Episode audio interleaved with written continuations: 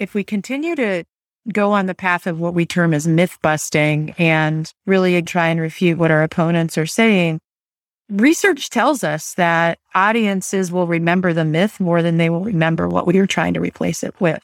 So we need to be really careful with that. And we need to be careful that we're not telling a long term story of myth busting without sharing the aspiration that we want to replace it with.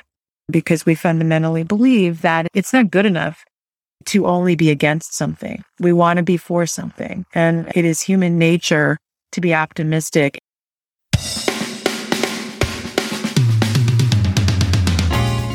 Hello, I'm Denise Withers, and you're listening to Forward, an interview series where today's leaders reveal how they use stories to make change and shape the future. If you need a new way to move forward towards your goals, then stay tuned, because I have just the story for you. Shifting the narratives that control our world takes time, resources, and incredible insight into human behavior. But few leaders and organizations have all those things in abundance to invest in creating change or shaping the future. That's where Ellen Buchman and her team at the Opportunity Agenda come in. Through their Social Justice Communication Lab, they help partners across North America learn how to research, design, and implement strategies for narrative change. Earlier this year, they produced an incredible research report that analyzed six diverse case studies to see what works best for narrative shift and how we can do better in the future. As a longtime social justice advocate, Ellen is a recognized expert in building coalitions, teams, campaigns, and partnerships for progress towards racial and gender equity. She's here today to share what they learned in their Shifting the Narrative research, and I can't wait to hear what she has to say. So, welcome to the show, Ellen. Thank you so much, Denise. Thank you so much for having me. I think it's going to be a great conversation. You've been a pioneer in the area of narrative change for pretty much your whole career, and you're doing some really amazing things at the Opportunity Agenda. So it'd be great if you could start us out by talking about this big research project that you've launched recently. I'd be delighted. And again, thank you so much, Denise, for having me here to talk about our recent case study project, Shifting the Narrative. We took a look at six narrative shifts in the following areas narrative shifts on the death penalty and perceptions about capital punishment, narrative shifts on the so called war on poverty and ending welfare as we know it. Thirdly, uh, we took a look at a documentary film called The Blackfish Effect and the role that it played in public perception on the treatment and ethics of keeping animals, porpoise whales specifically, in captivity. Fourth, we looked at sexual violence and the contributions of the Me Too movement and the narrative shifts therein. Fifth, we looked at gun politics, not gun rights, but gun politics and the narrative shifts there. And sixth, we looked at narrative shifts and racial profiling and efforts therein to end it. And so we learned a great deal with this research. We also learned over and over again, and are still learning over and over again, um, that there are things that we as individuals on the road toward justice in whatever the context can be doing to contribute to that direction when we consider narrative work at the same time we're considering communications work and at the same time we're considering organizing and policy work and the like. So I'm happy to share more about what we learned as well. Yeah, I'd love to get that, get to that in a second. I'm mm-hmm. really fascinated by your methods. You know, like how do you go out and study narrative change? What does that actually look mm-hmm. like? Wow, great question, Denise. So, you know, our organization, again, over the last 16 years that we've been around, has really been working hard to determine the ways in which we go about, to answer your question, contributing to narrative shift, replacing dominant narratives that we want to see replaced, and learning first about them so that we can really ground ourselves in what it is that we are trying to do. So we have a method that we colloquially refer to as our narrative wheel. So if you think about it again, it is not linear, this process, as noted by the wheel. And if the wheel is sort of like a clock, and at 12 o'clock, you think about always being a body of research to really better understand the narratives that are out there and where people's perceptions are about those narratives. We try as much as possible to start there to answer your question, to really understand what those big stories are, what they smell like, what they taste like, what people feel when they hear them, and how they may change their minds as articulated by those individuals that we are learning from. We do that through a number of different kinds of research, whether it's opinion research or whether it's reviewing the landscape of what we are all consuming in the media, such as uh, social media review or other kinds of media. Yes, we still look at other kinds of media and learning more about what people are consuming and taking in and how that is impacting the stories that they walk around with and the like. And then once we've done that, we analyze the trends, the languages that people are seeing and reading and using themselves and how they are or are not gravitating to those words. Language matters. We spend a lot of time thinking about that at the organization. That is at very much the heart of our work, why language matters as much as it does and how we represent those ideas and the people within those ideas and how that impacts hearts and minds. And then the journey takes us to really implementation. And I should have said at the outset, Denise, that all three of those steps, as much as possible, involve partners, social justice innovators and leaders, people who themselves are on the front lines of addressing uh, the issues that we're working on, whether it's the rights of people who don't have papers, as we say, who are immigrants, mm-hmm. or whether we're thinking about economic opportunity and justice or something else. We really work hard to identify individuals and institutions to think about the questions we want to look at and learn from, the individuals we want to hear from, and so on, because they themselves, in our view, as those who are, as they say, closest to the pain, are going to have the best solutions to address that pain, right? And so it's important for us to partner with them throughout these phases. And I think I left you at implementation and what that looks like um, can be different from person to person, organization to organization. So we work with policy focused organizations. We work with folks who are organizers. We work with individuals who have their primary objective as being working to elect candidates who will again uplift and uphold the values that they themselves believe in. So it doesn't matter what the trade is, so long as those innovators are actually working to achieve social justice, racial justice, gender justice, and the like.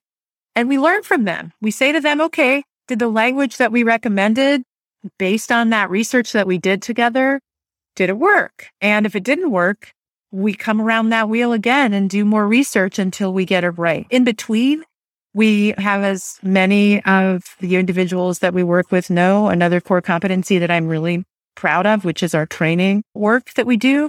We like to make sure that those campaigns that we're partnering with folks on and those individuals within those campaigns have a space and a place to practice the words that we're suggesting that they use.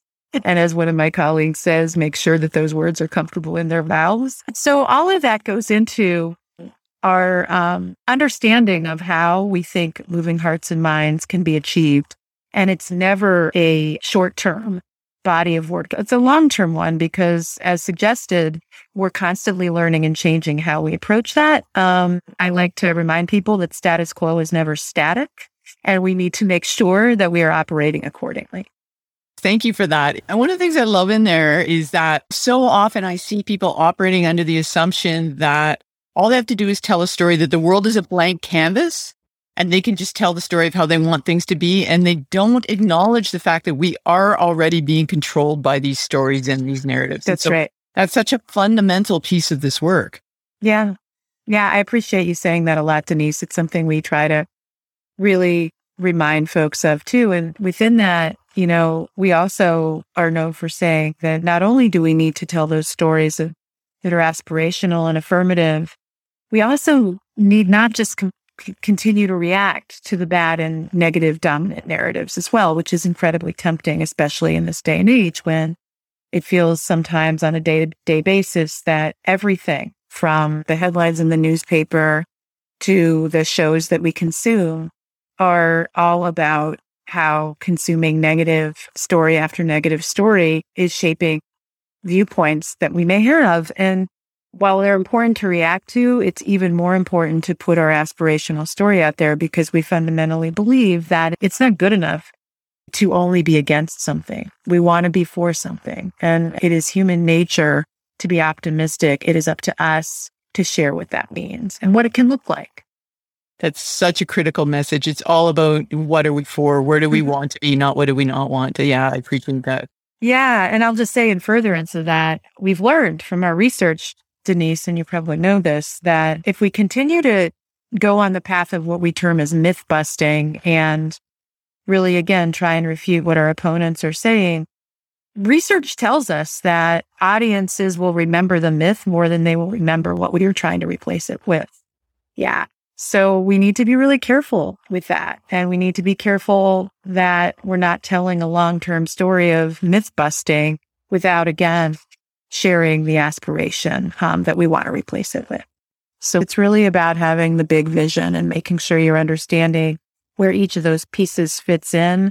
You know, over the long term changes in storytelling and language happen amidst ever changing environments and contexts and environmental factors and political developments and trends and demographic shifts and cultural shifts and developments and so on. And under these circumstances, narrative shift strategies are constantly affecting and being affected by the world around them. And so it's so important to both identify those moments, we call them tipping points, and understand how those tipping points are impacting the narrative shift and not only themselves being impacted by the messaging and the communications that we are supporting or not supporting. And that's the other lesson that I want to point to. And it's fairly obvious, but it was interesting that when we did these case studies over and over again, it came up. It's like, okay, that narrative shift really does transcend these message shifts and it does take longer. So you can look at any number of case studies and, and see that. I, I like to refer in this um, context to the case shift in public perception of gun control efforts in the state of Virginia. Uh, I don't know if you're familiar with with that over time, but it it it really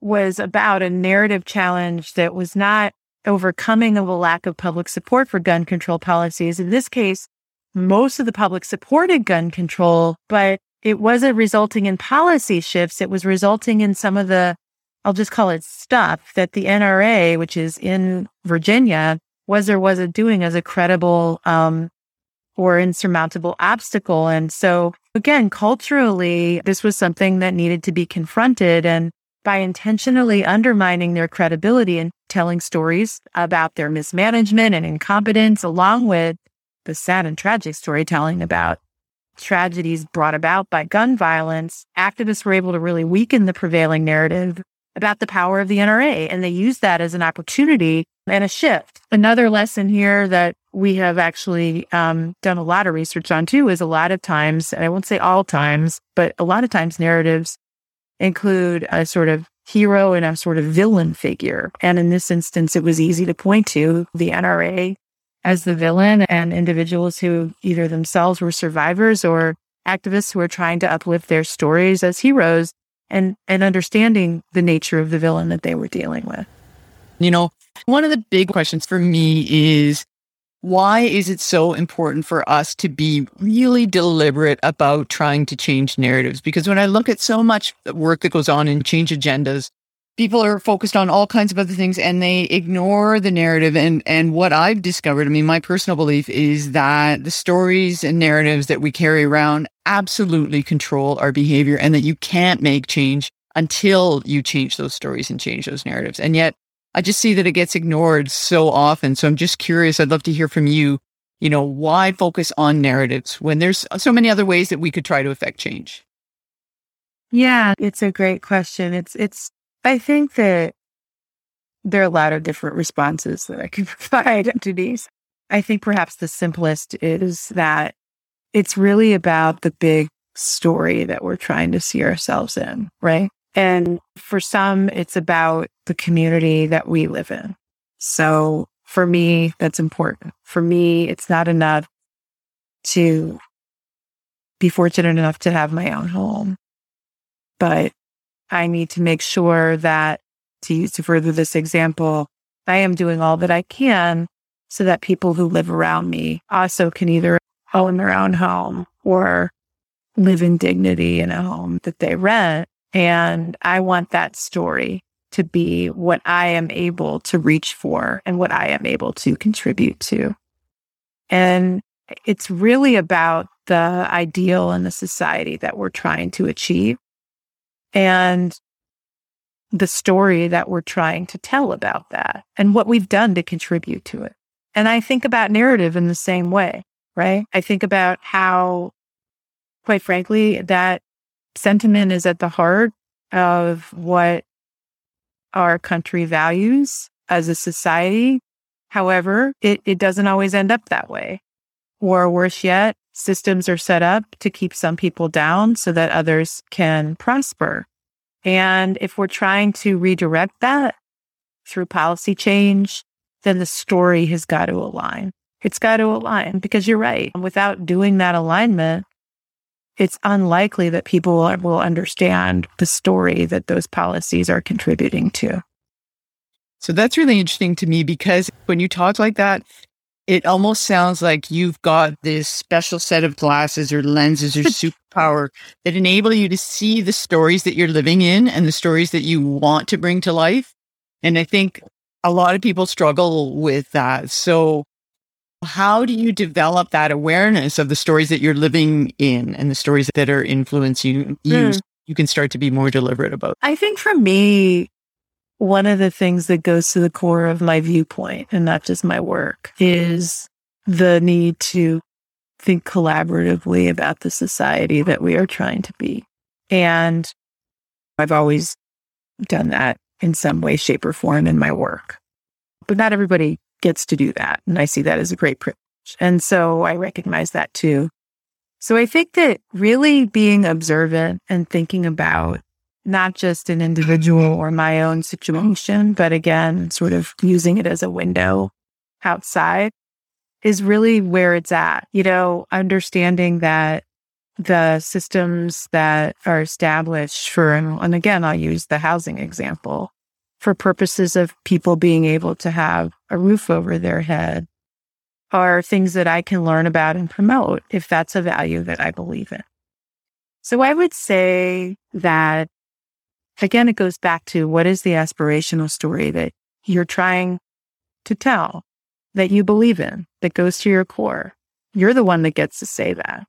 If it's about access, access to democracy, that's something that you can influence by the story that you tell. If it's about dignity for people who are caregivers for their work, that's a story that you can tell. You can tell the story about how we should not only appreciate immigrants because of the care that they give in this field, but we should appreciate them for the humanity that they not only offer the field, but for what they bring, right?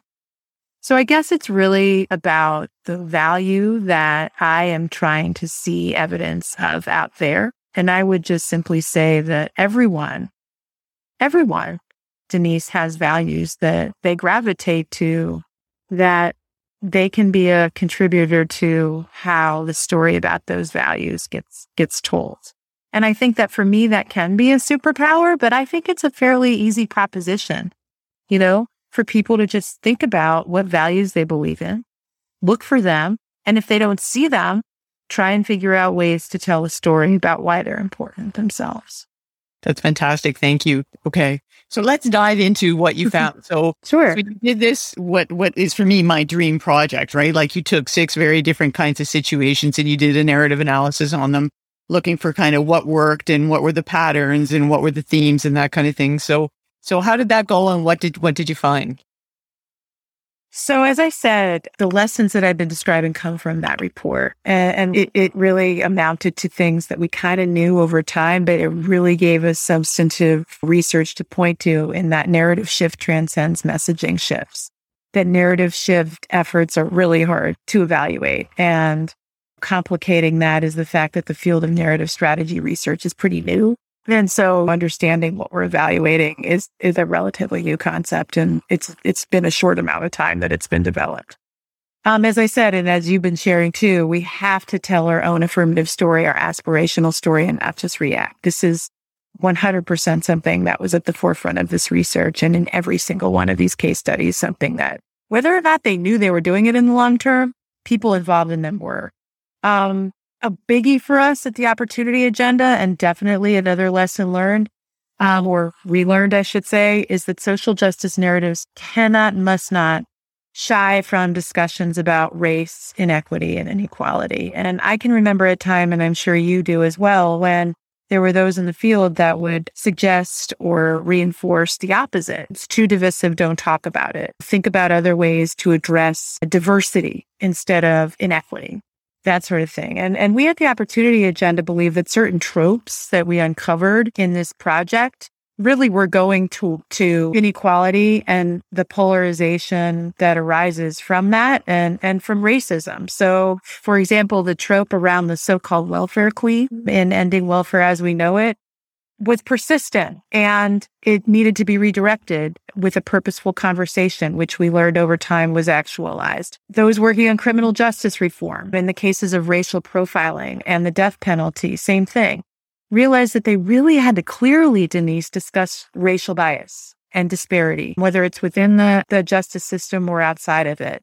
And the myths that needed to be busted over and over again, but through the aspirational storytelling of what our ideals are around so called Black criminality would continue without considering it in a way that identified the racism that really the system successfully was built around, right? And so that's really something that we feel needs to be discussed no matter what. My organization believes that at the center of pretty much everything, due to the structures in our country and the conversations that persist within them, is a conversation about racial inequity and inequality. I would also contend gender inequity and inequality as well. And so dancing around it, we find, um, can either bury it under the rug or worse yet, make it worse. And so we believe there are constructive, important ways uh, to address that. And then I would say related to all of this, as I said before, Denise, is really the both from a tactical standpoint, but also a principled one, the need to really work in partnership, arm in arm with individuals who themselves are facing these inequalities or these issues because they themselves are the ones who will understand them and be able to offer probably the most effective and creative solutions to them. And so at the opportunity agenda, what that looks like can be working with, for example, journalists who themselves have lived beneath the poverty line and are telling the story of that, or with individuals who themselves have been incarcerated and reentering society has been something that their story has helped shape viewpoints about people who have been incarcerated and helped policymakers and others understand what our country needs to do to address the special specific challenges that they face. We work with those individuals so that we can not only understand their stories, but learn from them, right?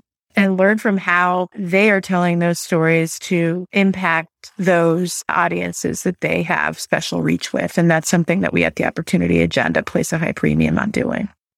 Right. Excellent. And so you've got these, I think, are there six, six lessons? What are the? Yeah, there's six case studies. As I said at the outset, narrative shift in the death penalty, narrative shift on the war on poverty, ending welfare as we know it, narrative shift on what we term the Blackfish Effect, which is about a documentary film about animal captivity and shifts around viewpoints around that. Narrative shift around sexual violence and the impact of the Me Too movement. Narrative shift around gun politics and narrative shift around the campaign to end racial profiling. Those were the six that we took a look at. And then, you know, throughout this project, we knew that there were other narratives that we wanted to learn from. And so we brought in, for example, marriage equality and the shifts around that and in my life. And as somebody who is now married to my 26 year partner and at one point couldn't have been, I wanted to just bring that in here too, because we also have been reminded over time that it's a very personal conversation, narrative shift. And oftentimes people think about it at arm's length when it really isn't. One of our researchers, an incredibly talented woman by the name of Lucy Odigi Turley, says it best. She would say during the course of this project that narratives and narratives around us can be likened to fish in water. It surrounds us. We don't even know we're at the time we're in a narrative, but yet we are. And we recognize that we keep moving through it. And then all of a sudden we see that there has been change. And so, you know, you can take that metaphor in whatever direction you want, Denise. But I agree with that because all of a sudden it feels like things have shifted when actually it hasn't been sudden because a lot over time has contributed to those shifts. Right. It's very slow and very subtle. Exactly. Yeah. So looking at looking at the lessons learned and the work that you've done with this project, how can people take those lessons and what do you want to do to move it forward? I would say to my friends who are conducting advocacy and communication strategies around their goals to really think about both the short-term messaging communication strategies to the same degree that they are thinking about the long term. And that's a specific thing that requires attention that, quite frankly, a lot of individuals and organizations don't have the capacity to do. And so if that's the case, then come get help from the opportunity agenda to figure that out. We're, we're an organization that works to equip social justice leaders and innovators with tools to be able to make sure that the long-term narrative strategy is paid um, the same attention as the short term messaging. So that's really important. And I would say around this question of myth busting and making a choice between refuting what opponents are saying and putting an aspirational story out there. I think the second thing that relates to the first thing is really understand what we, or as an individual, you are trying to achieve and spend the time thinking about that. Think about what is that ideal. Don't just think about what is that policy, but think about what that policy would mean in the community or wherever it is you're doing the work and understand it and then be in a position to tell that story, right?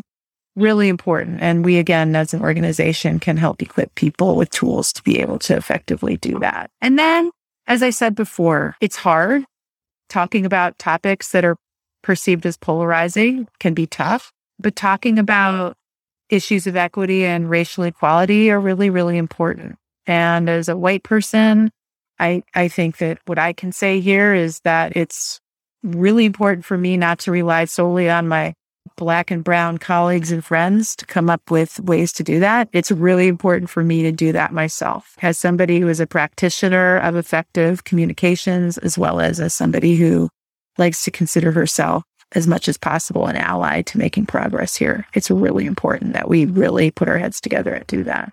So I'd say those are three things that people can do. It's really easy to find us, opportunityagenda.org. We have lots of tools to make all three of those things easier and fun and really hope that your audience takes me up on that because there is never a day where we aren't learning from the folks that call us about how to make those tools even better. That's fantastic. Thank you. Okay. Last question. Can you just tell us briefly, like you guys are doubling down into narrative from what I can see, and mm-hmm. I love it. So you've got some other things coming up. You know, I saw that there's a, a new fellowship that you're launching. You've got the narrative research lab. So can you just give us a sure. some of the other things that are going on? Because I just find it so inspirational to see you really investing in the power of narrative. Thank you for asking that. And thanks for bringing into the conversation our cultural strategy work. Because as I said before, people are in large part a product of what they consume. You know, culture surrounds us all. There's a saying that goes culture will eat strategy for breakfast. And I believe it. It's because, again, our environment surrounding us is about the culture that we are feeding off of, we are learning from. It's that fish in the water, right? And so at the opportunity agenda, we believe in promoting cultural strategies that tell the story that we want to see. So we like to make sure that we're working with movers and shakers in the field to make sure that the language they're using and the people that they are producing shows about don't bring up only a negative frame about those people and about what they are confronting. I'll give you an example. Denise, we did a report in 2011 that is a seminal piece of work that is, I think, still one of our most popular downloads on how Black men and boys are represented in our culture and how the media contributes to portrayals through their portrayals in viewpoints and stereotypes that are persistent about them. So that they're violent, that they are all in love with basketball, that they are fathers or students, all those things, right? Well, a lot of that has to do with how culture and again, the TV shows, the radio, the music, whatever it is contributes to our viewpoints. So we believe in making sure that we're working with those who can influence popular culture to be mindful and better yet, portray, in this case, Black men and boys as contributors to society and not only contributors to crime.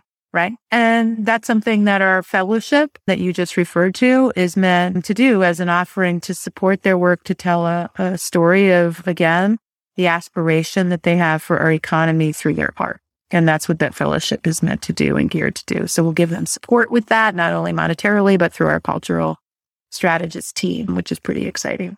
Yeah. We also, yeah, we also bring people together when when we can. And God knows, the last two years it has been a struggle around this. In that we do a creative change retreat in which we bring artists, cultural strategists, some advocates and activists, um, philanthropists into a room together to develop their ideas around this question of how they can influence culture. And a lot of those ideas are realized through projects that take shape at that retreat, again, contributing to what we consume in our society, which is pretty exciting because we really want to give people a space and a place um, to think through those ideas and incubate them together.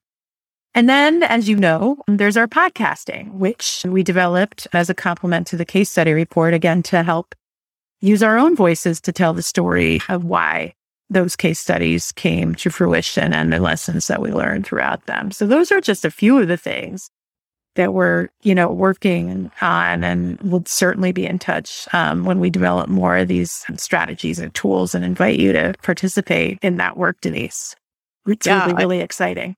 Yeah, I would I would love to do that. You know, I look at everything that you've got on your website there and I'll make sure I share that in the show notes. And there are so many amazing resources and reports and really provocative pieces and tools there. So anybody I think who's working in change should definitely go check it out and see what you're doing. Well, thank you so much for your interest, your support, for your provocative questions. I mean, we really feel strongly that narrative shift is not I don't like this metaphor, but I'm the only one I can think of the silver bullet, but it is a huge contributor to shifts that we all want to see. So thank you so much for promoting that. Well, maybe in a year or so we can touch base again and find out where you're at and what's going on. I would love that anytime. I, w- I would love to spend time with you anytime. And thank you again for the invitation. That's great. Well, thank you so much for sharing your time and your expertise. And I'm really looking forward to uh, following your work. I appreciate it so much. Thank you again. Be well and safe.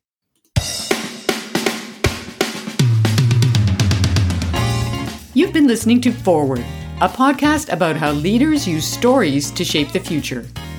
If you'd like to know more about how story design can help you develop and sell your big idea, get in touch at denisewithers.com.